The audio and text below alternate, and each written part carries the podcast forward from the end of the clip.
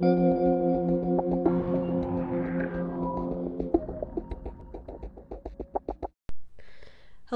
and welcome to season three of the present podcast from Toronto, Canada.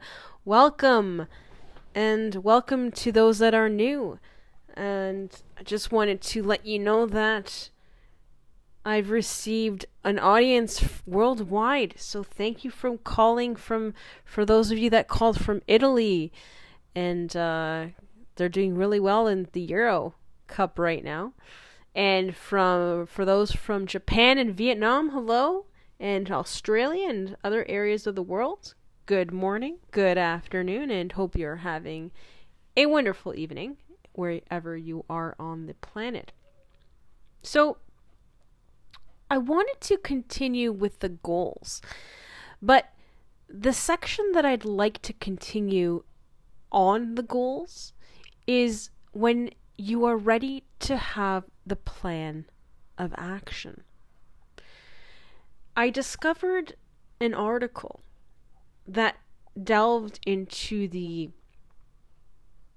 shall I say, spiritual aspects of planning an action of goals.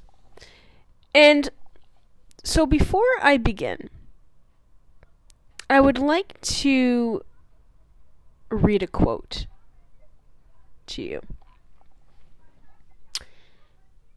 And I am scrolling on my Instagram and I am scrolling for a quote that catches my eye.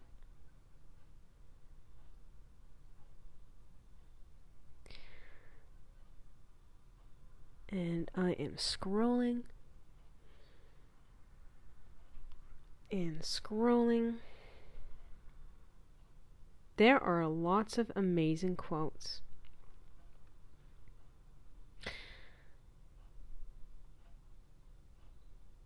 I am going to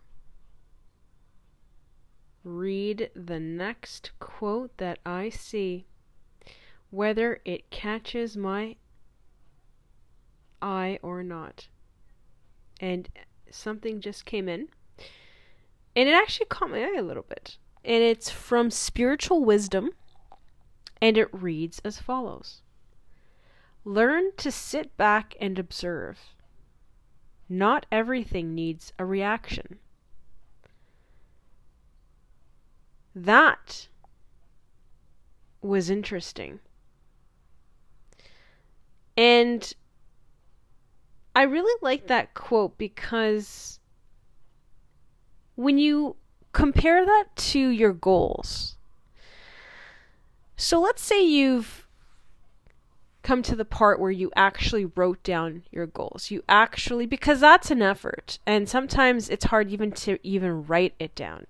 So the fact that you've written it down, that's amazing and and that takes a lot of work mental work too because you're you're actually organizing your mind of of how what it is you actually like and you're and you're materializing them into words so sometimes it's like we have um, we have feelings that we and emotions but we can't put them down to words. So the fact that you did that i say you should applaud yourself. How how that is uh, tied down is uh, to the quote is that when you have it when you have all the goals completed then you can actually really look at the goals and think to yourself is it really what i want or was it what I just wanted at the time? So you can actually delve into and really uh, look at goals. That, so that's my opinion of how I can compare it. Sit back and observe. But another way I could look at that quote from the perspective of, of a goal is the word that I just said, perspective. So I was reading an article with re- with regards to perspective, and it talked about reasons why uh, getting into radical action is not happening.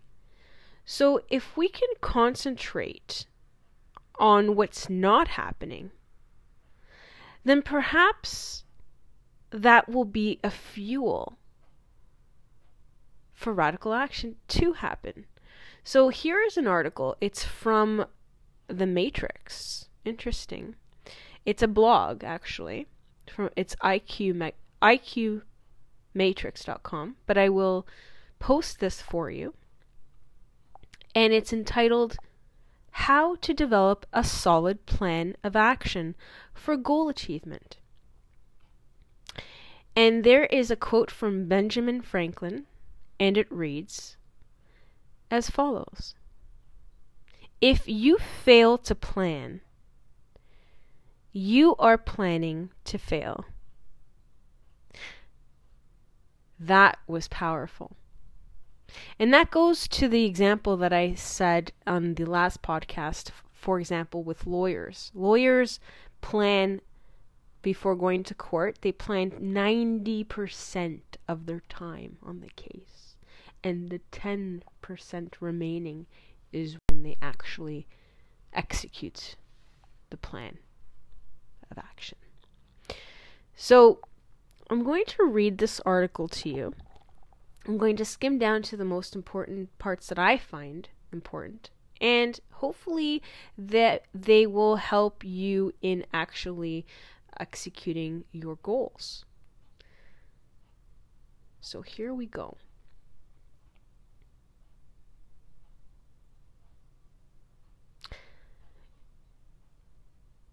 you need to plan because planning provides you with control over your outcomes. It provides you with a sense of certainty and confidence that your desired goals can and will be achieved. And it is this confidence that propels you forward through the challenges and problems that you might face along the way. To test this theory, take some time to outline a goal that you would like to achieve. Then ask yourself the following set of questions. Number one, can I start working on this goal right now? How? Number two, can I maintain working on this goal in both the short and long term? Number three, how much of this goal is under my direct control. So I'm going to stop for a moment. You'll notice that the questions are starting to be asked. The questions of what we learned in, in, in, in, in grade school the who, what, where, when, why. The five is it the five W's? Who, what, where, when, why, and how. And that applies everywhere, especially if you're a journalist, a reporter, even a lawyer, uh, IT, media, everything, every even setting goals, who, what, where, when, why, how. And speaking of goals, let's get back to the article. so, next question. How much of this goal is under my direct control? Next question. What factors of this goal are somewhat within my control? Next question. What must I do to bring these un- things under my control? So there are a few more questions, but if you get uh, if you look at the article, you'll you'll see most of these questions in depth. And basically, the the the purpose of these questions that I just shared with you is to provide you with a rough foundation for a plan of action for the attainment of your goal. So it might, of course, not not seem like a plan. However, a plan is really something that's measurable and that provides you with a direction. So, measurable actually came from that word. If you recall, in the last podcast, I talked about the word SMART, the acronym SMART. So, M was measurable and S was specific, M was measurable, A was I think action, take action. R was is real I think reasonable, reasonable time. And T was time specific. So here it talks about a, a sense of, of measurable, of measuring, sense of measurement. And that because you have a plan that has something of measurement that's measurable, that would provide you with a direction. And that's what those questions really do. They they just provide you with a sense of direction. A map per se of sorts that that guides you to your treasure. Which makes sense because it's a plan. Right? You have a business plan which that is a good start, especially uh, for those that would like to start a business, a business plan, an executive summary, and such. So that could be part of your goal if you want to do a business one day. And then from that goal, uh, I also mentioned about brainstorming and uh, breaking things down. So you could break down that goal even further, even though you said start a business you could branch that off and what is it that needs to be started for a business? So you get the five w's who what where when why how and then the eight the how. So how will you start the business? Okay start with a business plan. What's in the business plan? You have the executive summary and such. Do you want investors in the future? Do you want it to eventually be an ipo there's so many questions. Angel investors type of uh, elevator pitch which means elevator pitch is uh, where you ha- you do like a between a 30 second and a 3 minute pitch of what you want to do to to get funds um, and then they have slide decks of sample elevator pitches from uh, Uber that you could grab. So there's so many uh, levels. I'm actually going to do a segment on entrepreneurship because I'm actually trying to get on that road. And for those of you who would also like to start a business, this is a perfect time because I can also share with you my journey on how I am trying to start a business. So if you're at that same time, we could do it together. So I will do a segment of what I've learned thus far on the basics of a business. So here we go. Anything goes on this podcast. I just figured out a topic for the next, hopefully, the next session.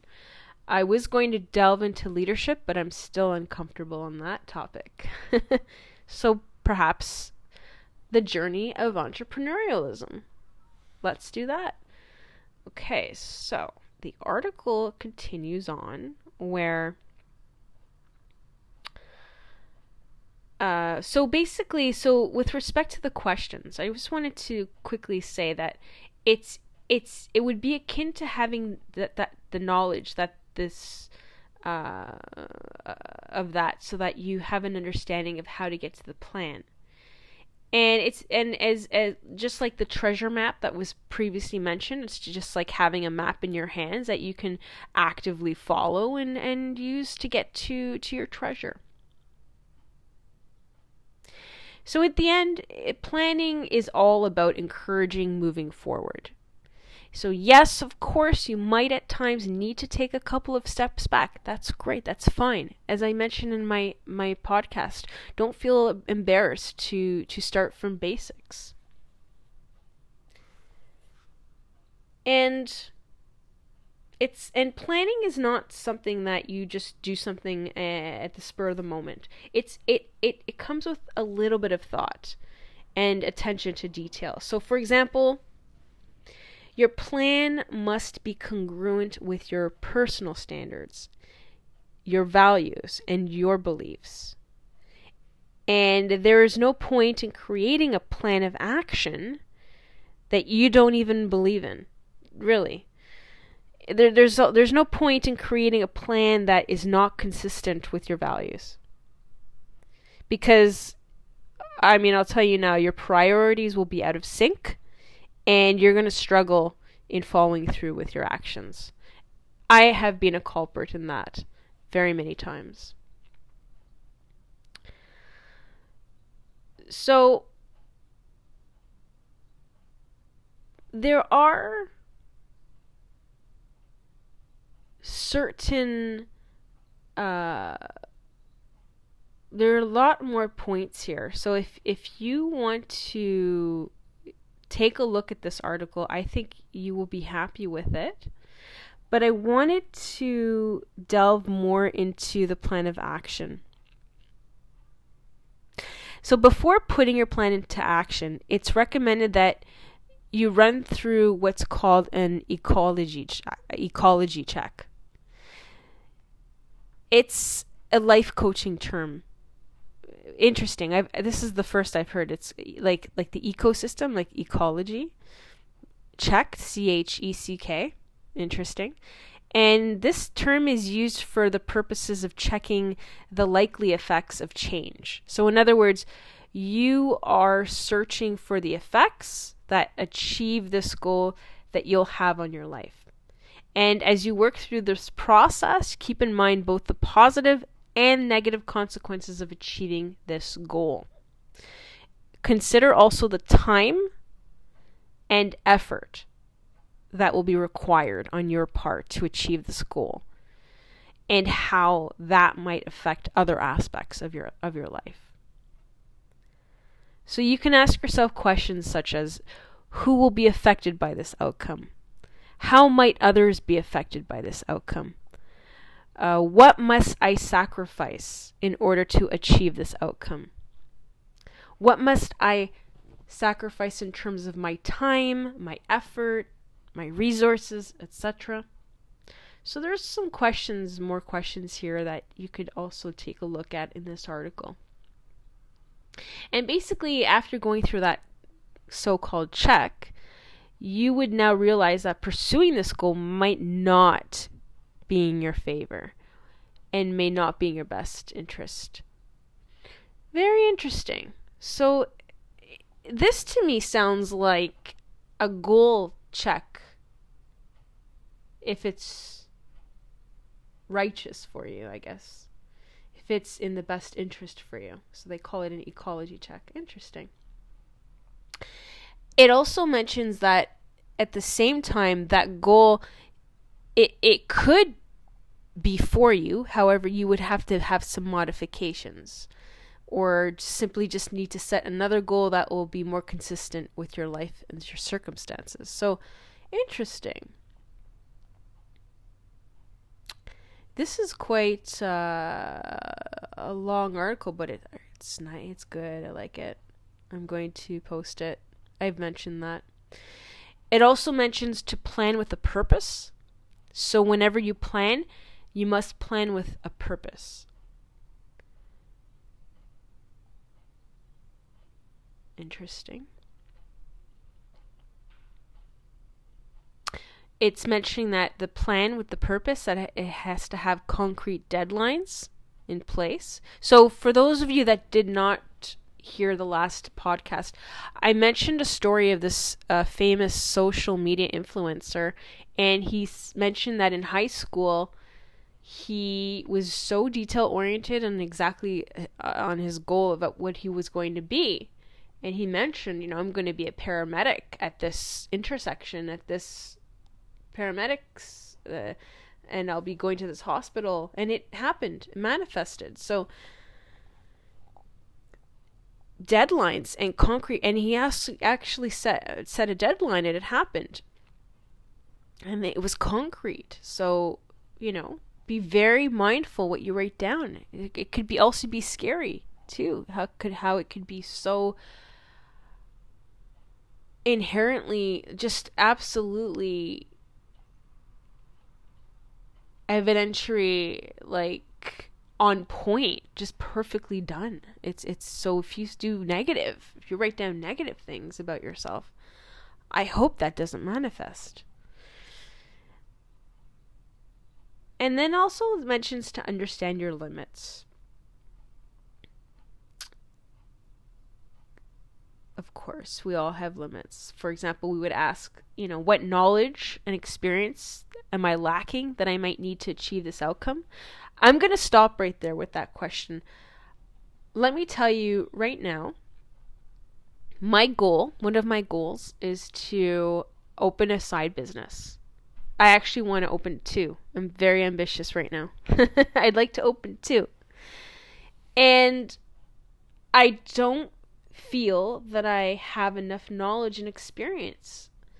And I am lacking. And so hence the the uh the courses that I'm taking and trying to uh you know get some volunteering in it or working in that industry, which I have. So so far and so that is a good evaluation for you. Then you want to talk about money. So, what about my funds? Do I have enough funds to bring all this to fruition? Now, that's a good it's good to start setting up an Excel spreadsheet and setting up a budget.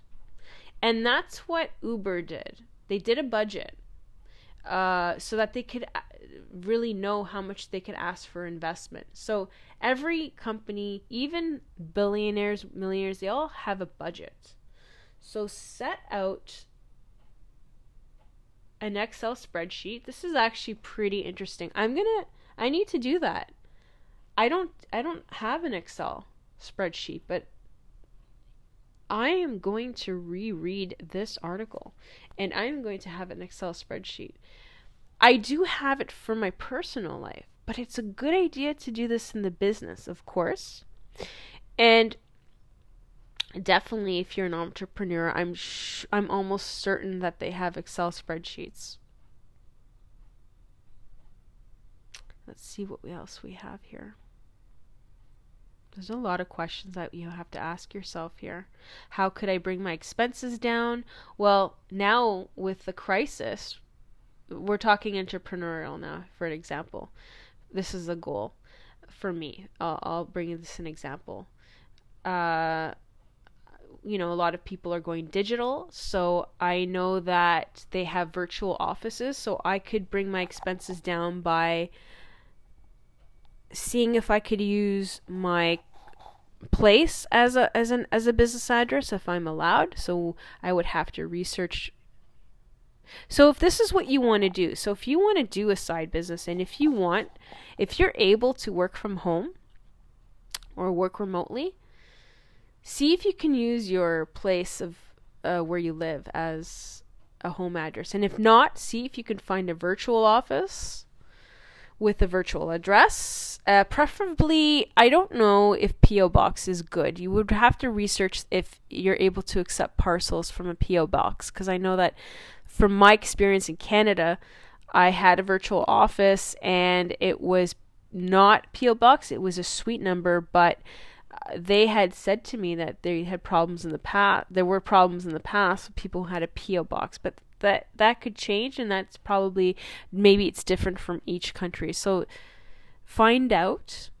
So with respect to expenses that's that's that could be a good expense. So you don't have to pay for office space as much. They have virtual offices where you could pay by the by the hour by the month and they have uh, services there too. So it also talks about the 80 20 principle. The 80 20 principle states that 20% of your actions will result in 80% of your desired outcomes. Likewise, 80% of your actions will result in 20% of your desired outcomes. Very interesting.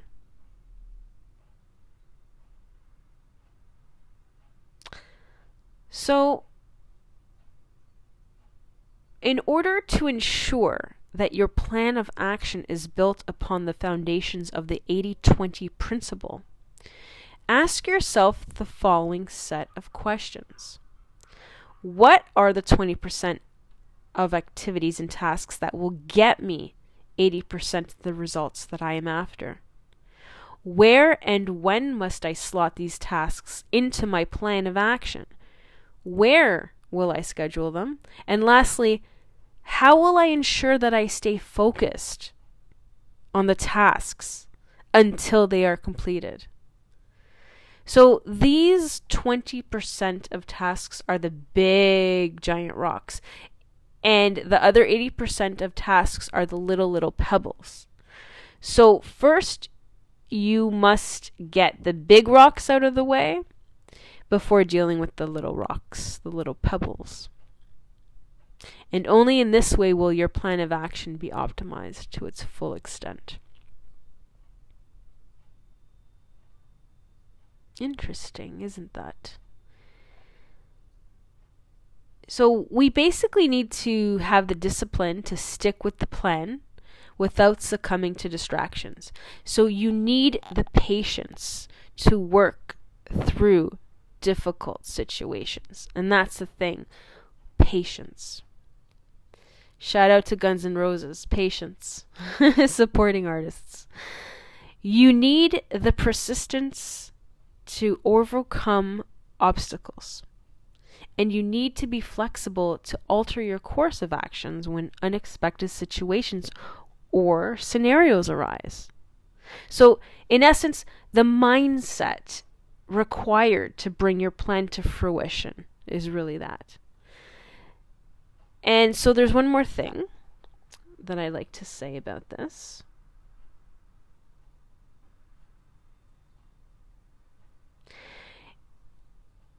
And what I want to say is that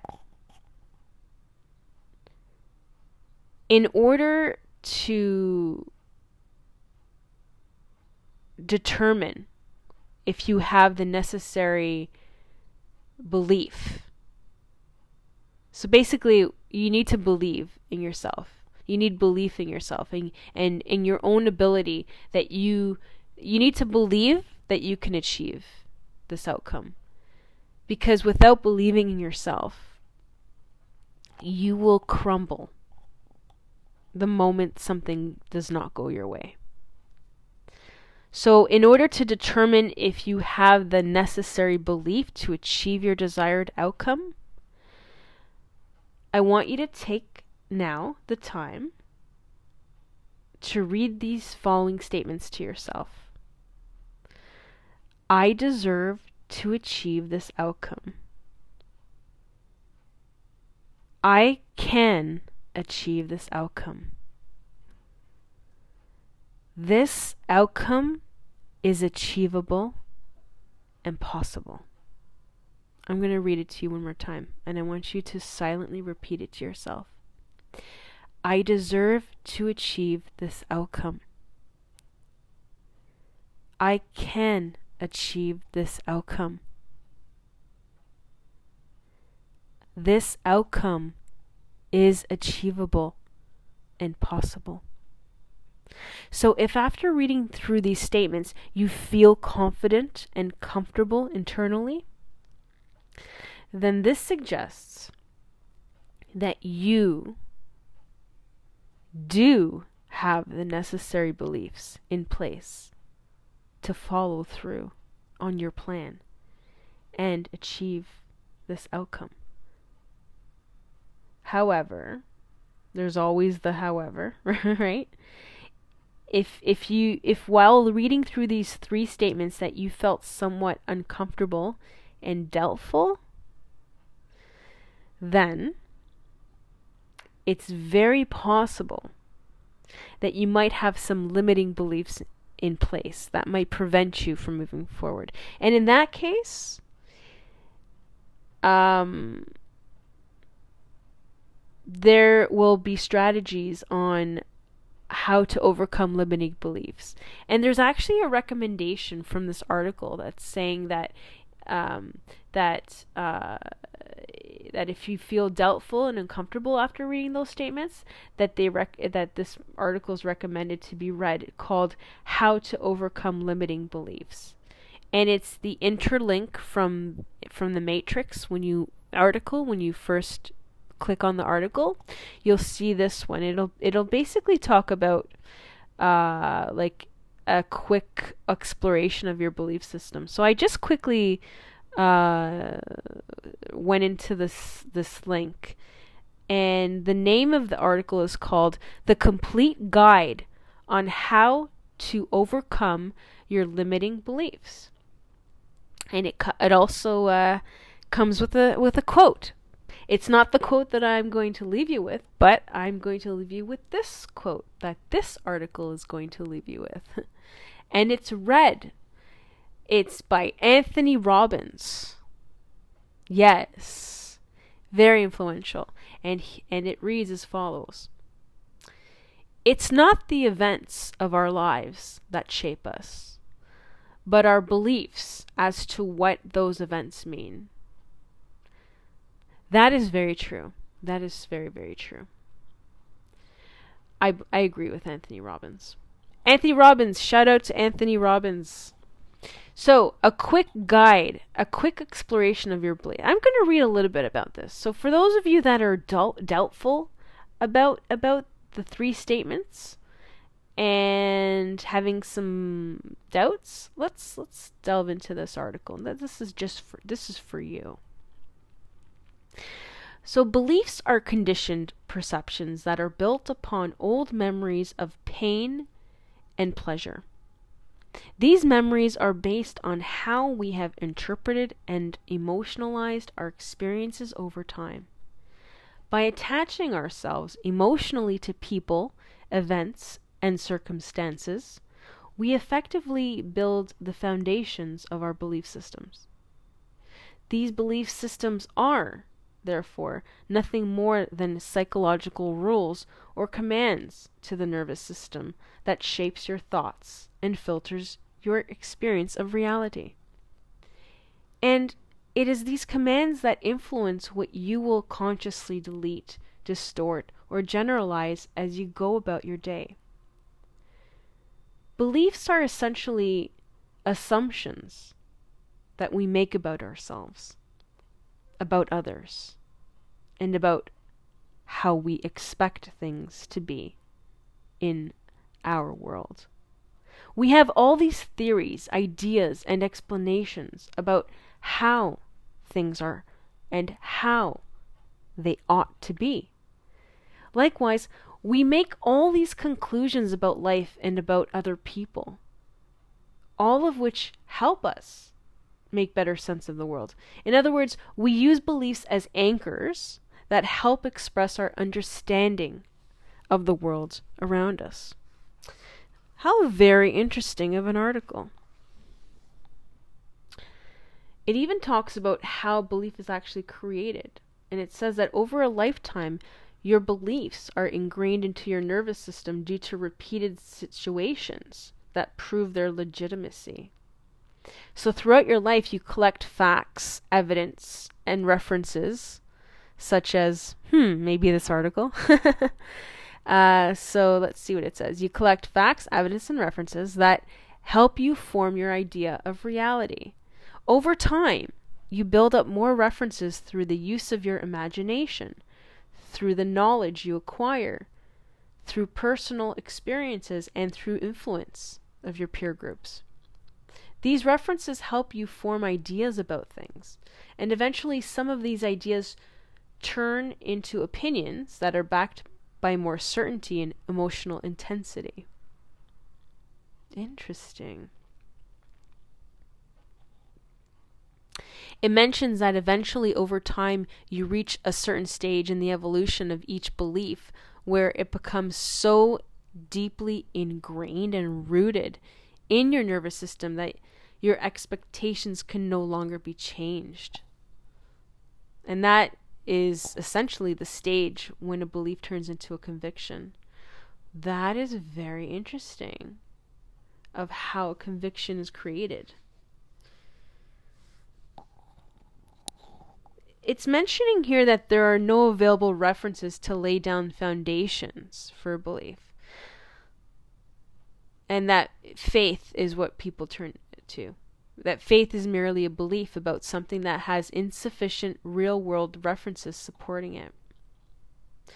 You have faith because You desperately want to believe something. Yes.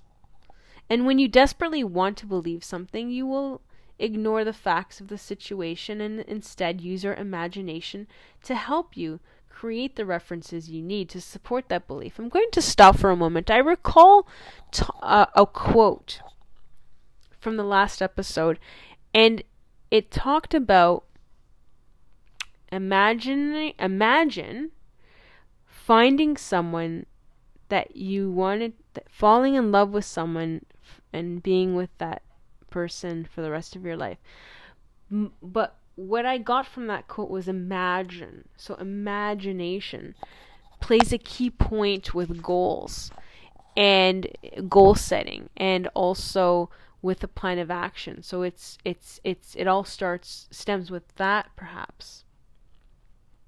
So I'm just scrolling down and I'm just curious to see I'm going to I'll, I'll read this on my own time most definitely. Uh, then it talks about how much strength does a belief have, as well as types of beliefs that we have, and classifications of beliefs, such as cultural beliefs, uh, beliefs that express your willpower. Ooh, interesting here. It's got unconscious beliefs. Now that would be something interesting to dive deep to dive deep in unconscious beliefs. I, I wouldn't even know where to start because is there a place to start? so let's see where else they have. It, it even talks about beliefs being broken down into three distinct parts, which are psychological rules, global beliefs, and convictions. And then actually delves into those three uh, very, uh, very deeply with some questions. So, a quick psychological rule here. Let's see. Psychological rules dictate the decision you would make in a situation. Is a hidden and potentially limiting belief. And that belief could be, for example, I am not good enough to do this, or I do not deserve to be successful, or I am a failure. So those are. S- Therefore, your rules might be Number one, I should never do anything I'm not capable of doing. Number two, I must never take a risk that is beyond my ability. As a result of one or more of these beliefs, you have subsequently chosen to procrastinate. Ah, procrastination. Yes, that's another thing with, with a goal killer is procrastination. Let's see what this says. As a result of one or more of these beliefs, you have subsequently chosen to procrastinate instead of taking the necessary steps to secure this account. What is significant about this is that your psychological rules influenced the decision you ended up making. So, in other words, your perception an interpretation of what gives you pain and pleasure affected the end outcome. Your rules prioritized short term pleasure over long term pleasure, and this directed you to avoid short term pain. And even though that short term pain could potentially bring you long lasting pleasure if you secured the account. Wow. Very interesting. Very very interesting. Yeah, I agree. If you say I I don't have what it takes to be successful, of course you will manifest nothing. That is a psychological thing. So that's as sounds to me here. My understanding here, but mind you, I'm scrolling. I'm not really reading it. I'm skimming through is that you're giving yourself negative, toxic psychological rules to not do your goals so that you could procrastinate. Not so that you could pro well, it turns into procrastination. Interesting. So I'm wondering if this is like the foundations of procrastination, of how it's actually evolved into it. Very interesting. Then it goes down to global beliefs. I am this, life is that, people are this, people are that.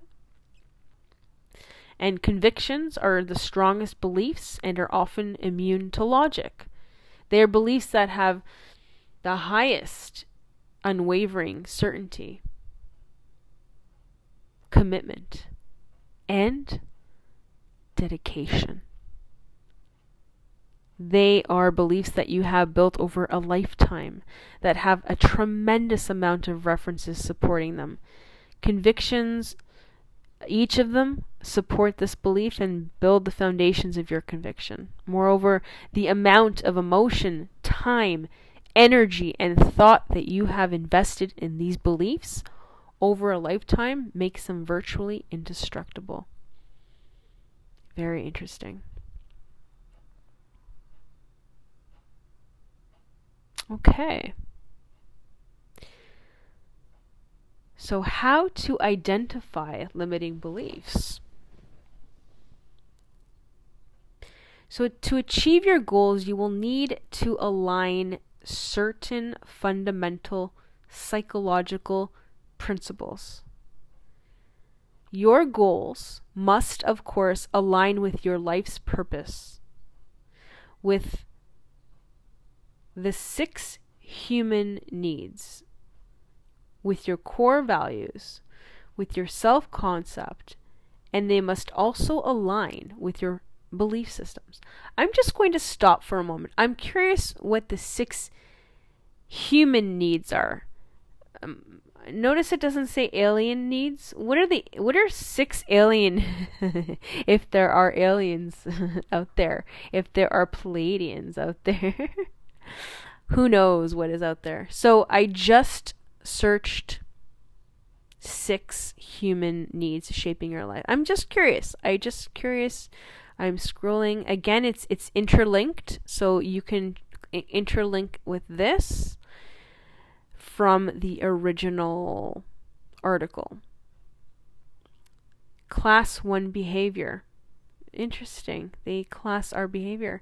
Feel good, are good for you, are good for others, serve the greater good. Behaviors. Class 1 behavior is typically characterized by actions that concurrently lead to both short and long term pleasure. Okay, class 2 behavior. Okay, so I am digressing. I digress. So let us go back to what I. Okay, so I basically wanted to finish off with this last statement for those that have doubt uh, and that don't have confidence in themselves. I, I really hope that you do. I really, really do hope that you have the confidence and have the mindset to succeed, that you will succeed in whatever you do, whatever goal you choose, whatever whatever you want to do, even for the day, for your personal self. And self-care. I want to remind you to have self-care. And so I am going to leave you now. Yes, unfortunately. With a quote because I wanted to I actually wanted to I'm scrolling from this article still the original the the one no from the one for those that are doubtful. I wanted to I I, I saw some steps to have for those to, to have a belief in yourself. And it's a lot to read but it's good. This is a great article. This is really great. There are five i believe more than five steps. So basically i'll just quickly uh, how to transform your limiting beliefs. So, once you identify what your limiting beliefs are, For example, I'm not successful enough, I'm not good enough, this and that, I don't have what it takes. That's where most people stop and then they don't do their goals and they don't they don't live their life purpose because it's it's it's self-fulfilling prophecy. And they think that having an awareness will encourage them to think differently about their lives. And, you know, there is undoubtedly some truth to this. But being aware of your beliefs will indeed encourage you to think differently about them. And a significant amount of these references probably have a lot of emotional investment behind them. So let's quickly go through the steps.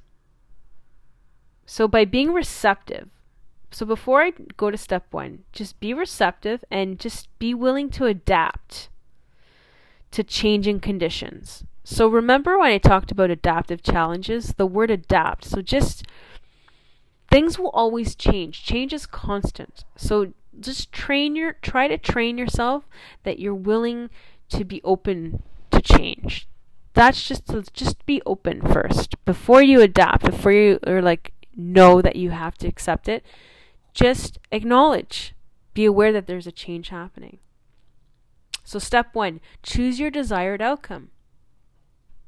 That will help you gain, gain clarity about what it is you would like to change. Step two question your limiting beliefs. Question everything.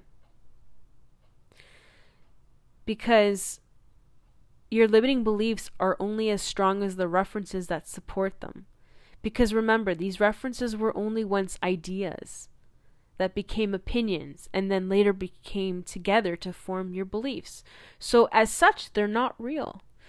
Of course, for you, they're real, but that's your perspective. So, think of perspective in that with goals as well.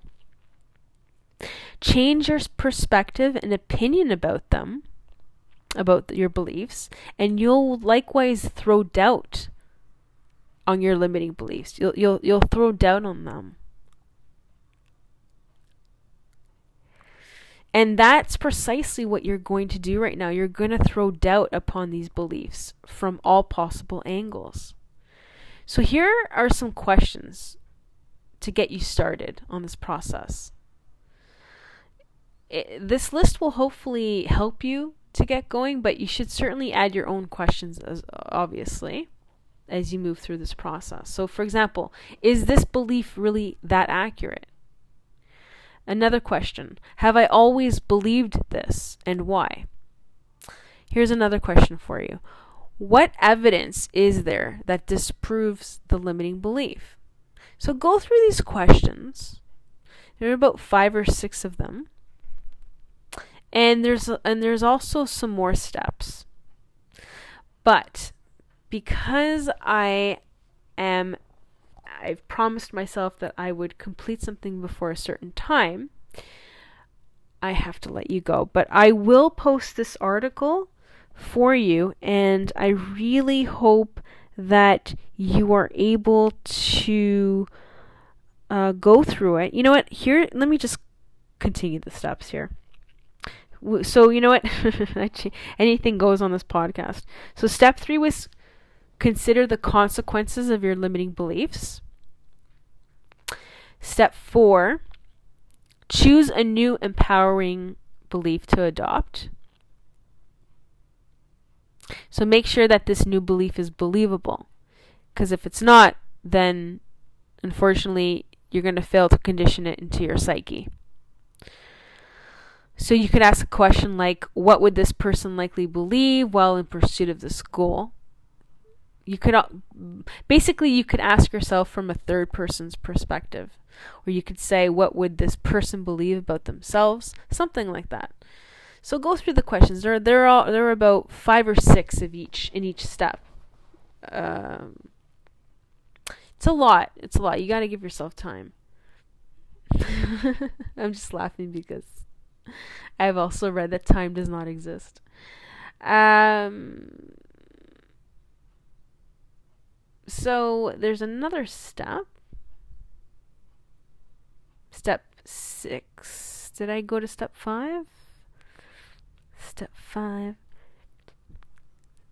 Strengthen your new empowering belief. Yes, we did that.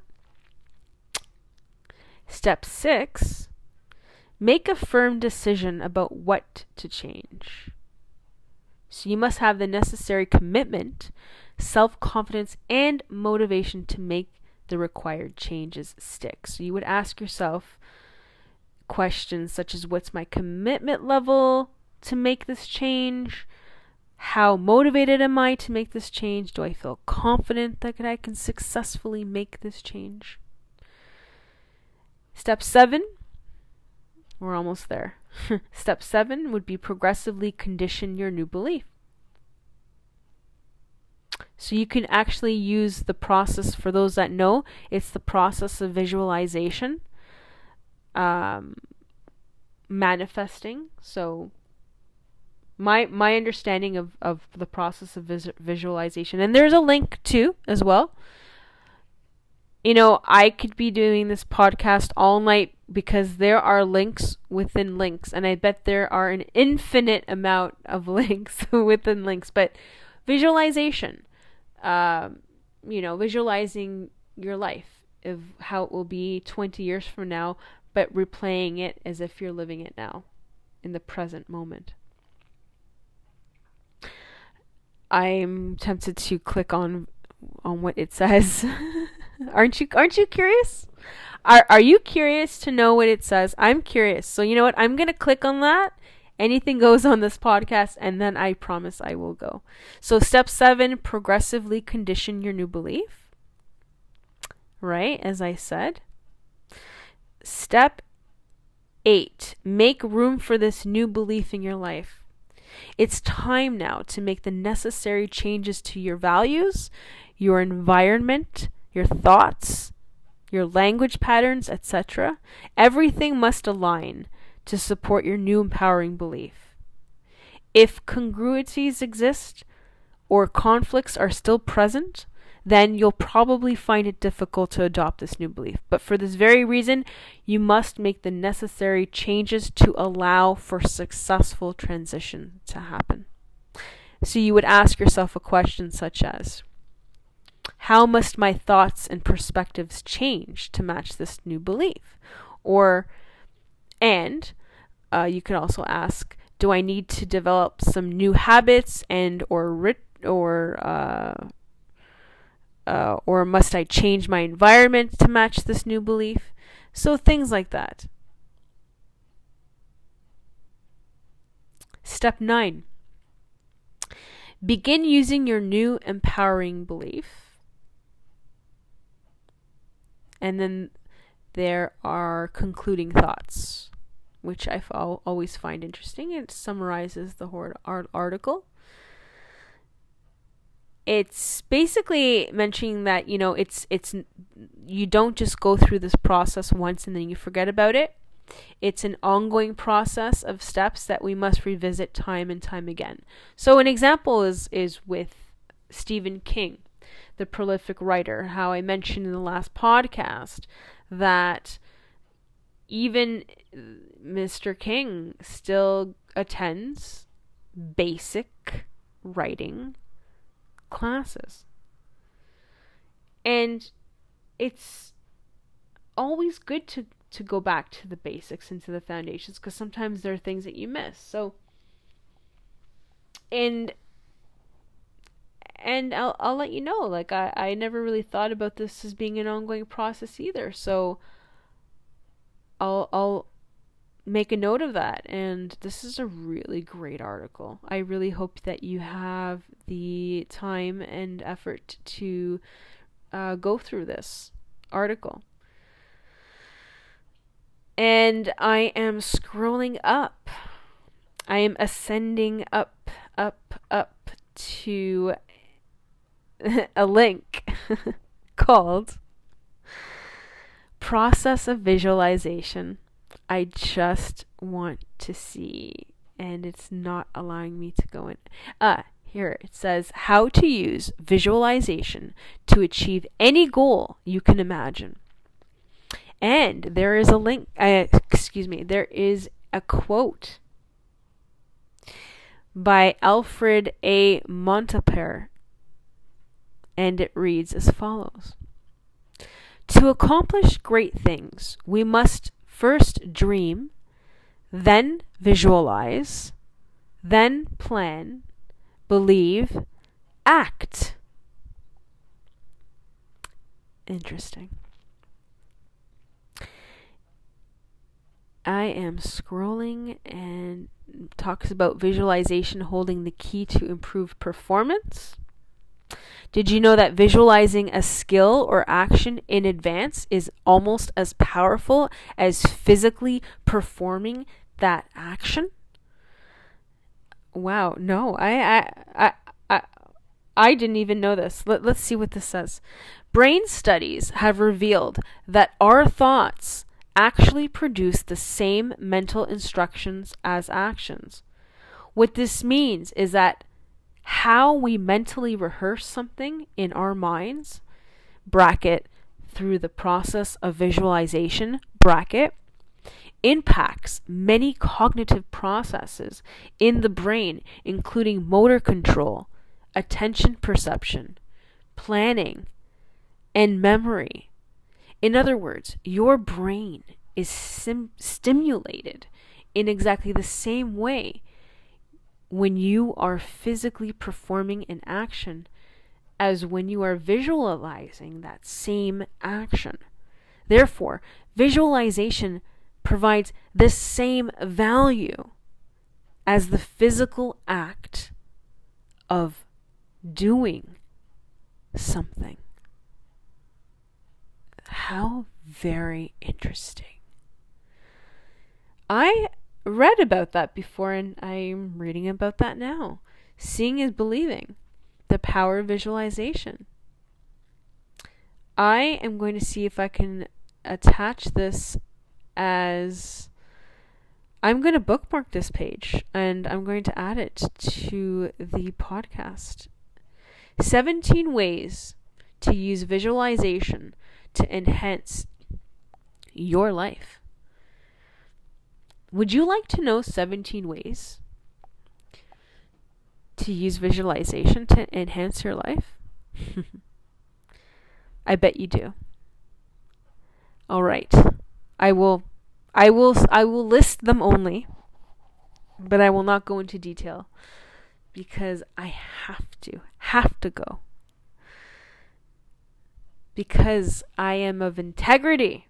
When you say you're going to do something, so for those of you that have a podcast, a YouTube show, anything, a retreat, just keep your clients in the loop.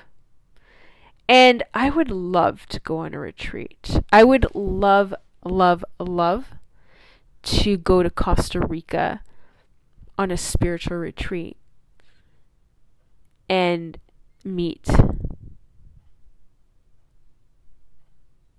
that person. That would be amazing.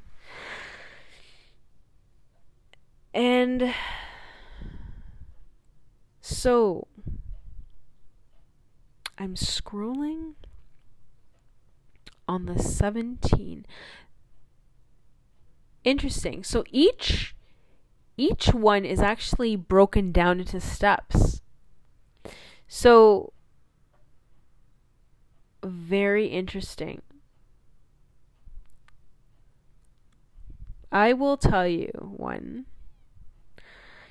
enhancing your perceptions. Visualization can also be quite effective in helping you enhance your perceptive awareness and observation skills. And this article tells you how uh, the steps to make this happen. So, step one, step two, step three. So, the first step is to sit in a quiet place and spend a few minutes simply observing your surroundings. Step two is you would close your eyes. So, let's just quickly try that. So, let's sit in a quiet place as a book just drops down on the floor. and as Okay. Well, you know, maybe this maybe it's just not good right now, but in your own time, see if you can sit in a quiet place and spend a few minutes observing your surroundings. The second step is you close your eyes and you recreate the surroundings in as much detail as possible in your mind's eye. Make sure that you pay particular attention to the fine details, the colors, the textures of everything that you observed within the first step. Yes, the third step. You know, I could be here all night. Repeat the process until you can remember and recall every detail of your surroundings. So, basically, when you perform this visualization daily, it'll help you become much more aware of the fine details around you while you go about your day. Improving your self esteem. You can use visualization as an effective tool to help you feel better about yourself and thereby being more competent and capable in the real world. So, again, three steps to make this work. Again, you would close your eyes and imagine standing in a large empty room. The second step is one by one, you visualize someone you personally know entering this room. They walk up to you and either congratulate you, compliment you, or acknowledge your work and your efforts. Step three is once the room is full of people, you visualize yourself mingling with everyone and talking about your accomplishments. Be sure to thank them for their support and valuable feedback. So, you can of course you could modify this visualization technique. You don't it doesn't have to be that. You could include role models. You could you can have mentors in there. You can have people you can visualize people giving speeches about how much they appreciate and value you. So it's it's so just remember it's it's the little things. You're concentrating it, you know this is all about the little things. For you it might it might not be about the huge accomplishments but rather about the small and the seemingly insignificant things that make you who you are. So it's these things that should be acknowledged. So building up your self-esteem is not a quick process. This you know this this could be a podcast in and of itself just about self-esteem, visualization that you're that you have confidence and then very interesting, isn't it? And next we have relaxing your mind and your body. So visualization can be used quite effectively when you're under intense pressure or heavy stress. In fact, when you whenever you experience a difficult emotion, you can use visualization to help calm your body and your mind. I'm going to stop right there. I had no idea. This is very interesting. So again, three-step process of how this can work for you. So if you experience this, if you want to relax your body and your mind, do this. Step 1. You sit or you lie down in a quiet place where there's no distractions.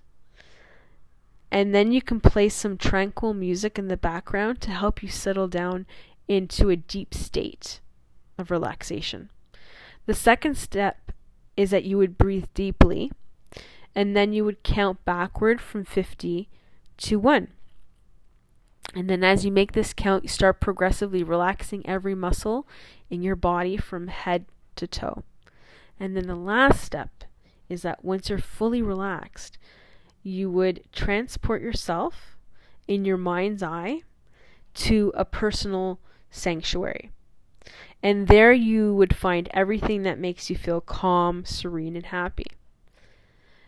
So once you're, uh, so those are the three steps. So once you're within this personal sanctuary, you can take this visualization in a number of directions. So for starters, you can enjoy the peace and the harmony of the moment, or you can potentially you can use this place to uh, affirm your goals, objectives, values, and priorities. Or potentially, maybe a mentor awaits you there. Use this time to chat with them about your problems and potential solutions for resolving them. Very, very interesting blog, it says. It's a blog from the Matrix, IQ Matrix. There's more that talks about healing your body and your mind. And earth energy visualization. Wow, I had no idea. Golden ball visualization. Wow. Talks about visualizing a golden ball of energy or light surrounding your body. Fireball visualization. That reminded me of an alcoholic fireball drink. Sorry. that was an adult thing. Um, used for purposes of helping you manage pain more effectively. Hmm, interesting. Then there's. Oh, this. I'm going to leave you with this one. This is. This actually tops what we were talking about this whole time. So, outlining your plan of action from a visualization perspective. So, I'm going to read this last one to you, and because it involves techniques to help plan the following day's work. And there are uh, steps. Oh, it's a lot, but it's great. It really is. So I'm going to skim through, and I really hope that you're able to go through this. Anything goes. I'm really glad that anything goes on this podcast because I would never have known about this. So, if you ever find yourself feeling overwhelmed or stressed, Using visual- visualization to lay out a plan of action can help you to calm down, stay centered, and begin taking proactive action. The technique is best used at the end of your day to help you plan the following day's work. However, it can also be used throughout the day when you have about 10 minutes to spare. Here are three steps to make this visualization work for you. Step one calm yourself down and just relax. Sitting down is probably a good idea as it will help you to mentally take a break from what you're doing. Step two close your eyes and begin visualizing exactly what you would like to accomplish for the remainder of the day or for tomorrow. So visualize everything you will do in detail and ask yourself the following questions What do I want? How do I want to feel? What specific actions do I want to take?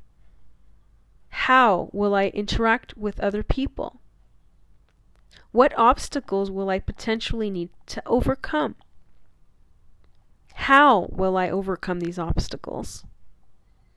What do I ultimately want to achieve? So it's important that you fully visualize your answers to these questions. Step three Good planning is not about being stringent, it's rather about adapting to the circumstances life hands you. So it's important to affirm at the conclusion of the visualization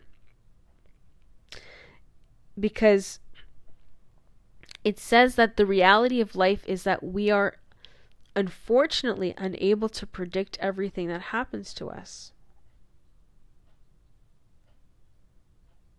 So it's important that um, to affirm at the conclusion of the visualization that to say um, this or something better will come my way. Interesting.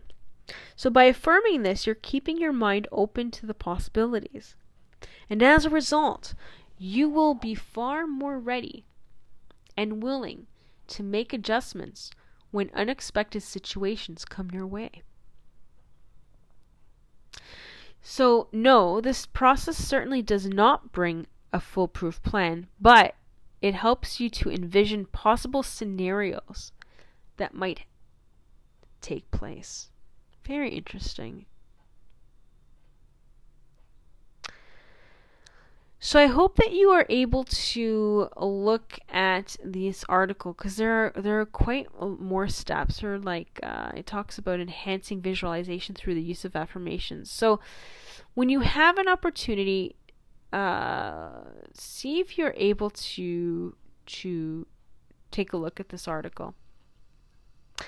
And on that note, I am going to leave you with one last quote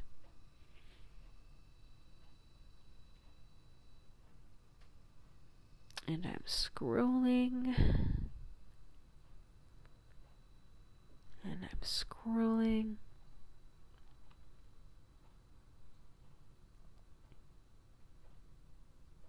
Mm, scrolling. Interesting. So this is from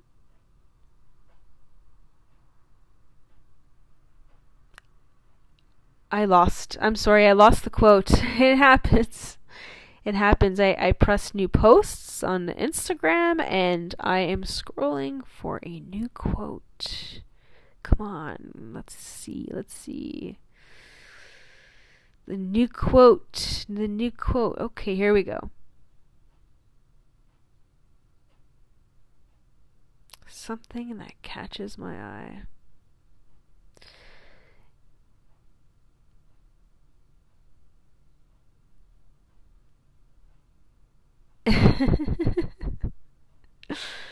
a lot is catching my eye, and I'm going to just. I'm going to just uh, just choose. And here we go from spiritual homie, spiritual dot homie, and it reads as follows. It's from the, it's actually from the law of attraction and it reads as follows. You will never speak to anyone more than you speak to yourself in your head. Be kind to yourself. That hits all levels, especially to the progression of goals. Because ultimately, you, and only you, are solely responsible of having your goals to go ahead or to have it at a standstill, whether temporary, whether temporarily or permanently. And on that note, I hope you have a great evening wherever you are on this planet. A great morning and a good afternoon.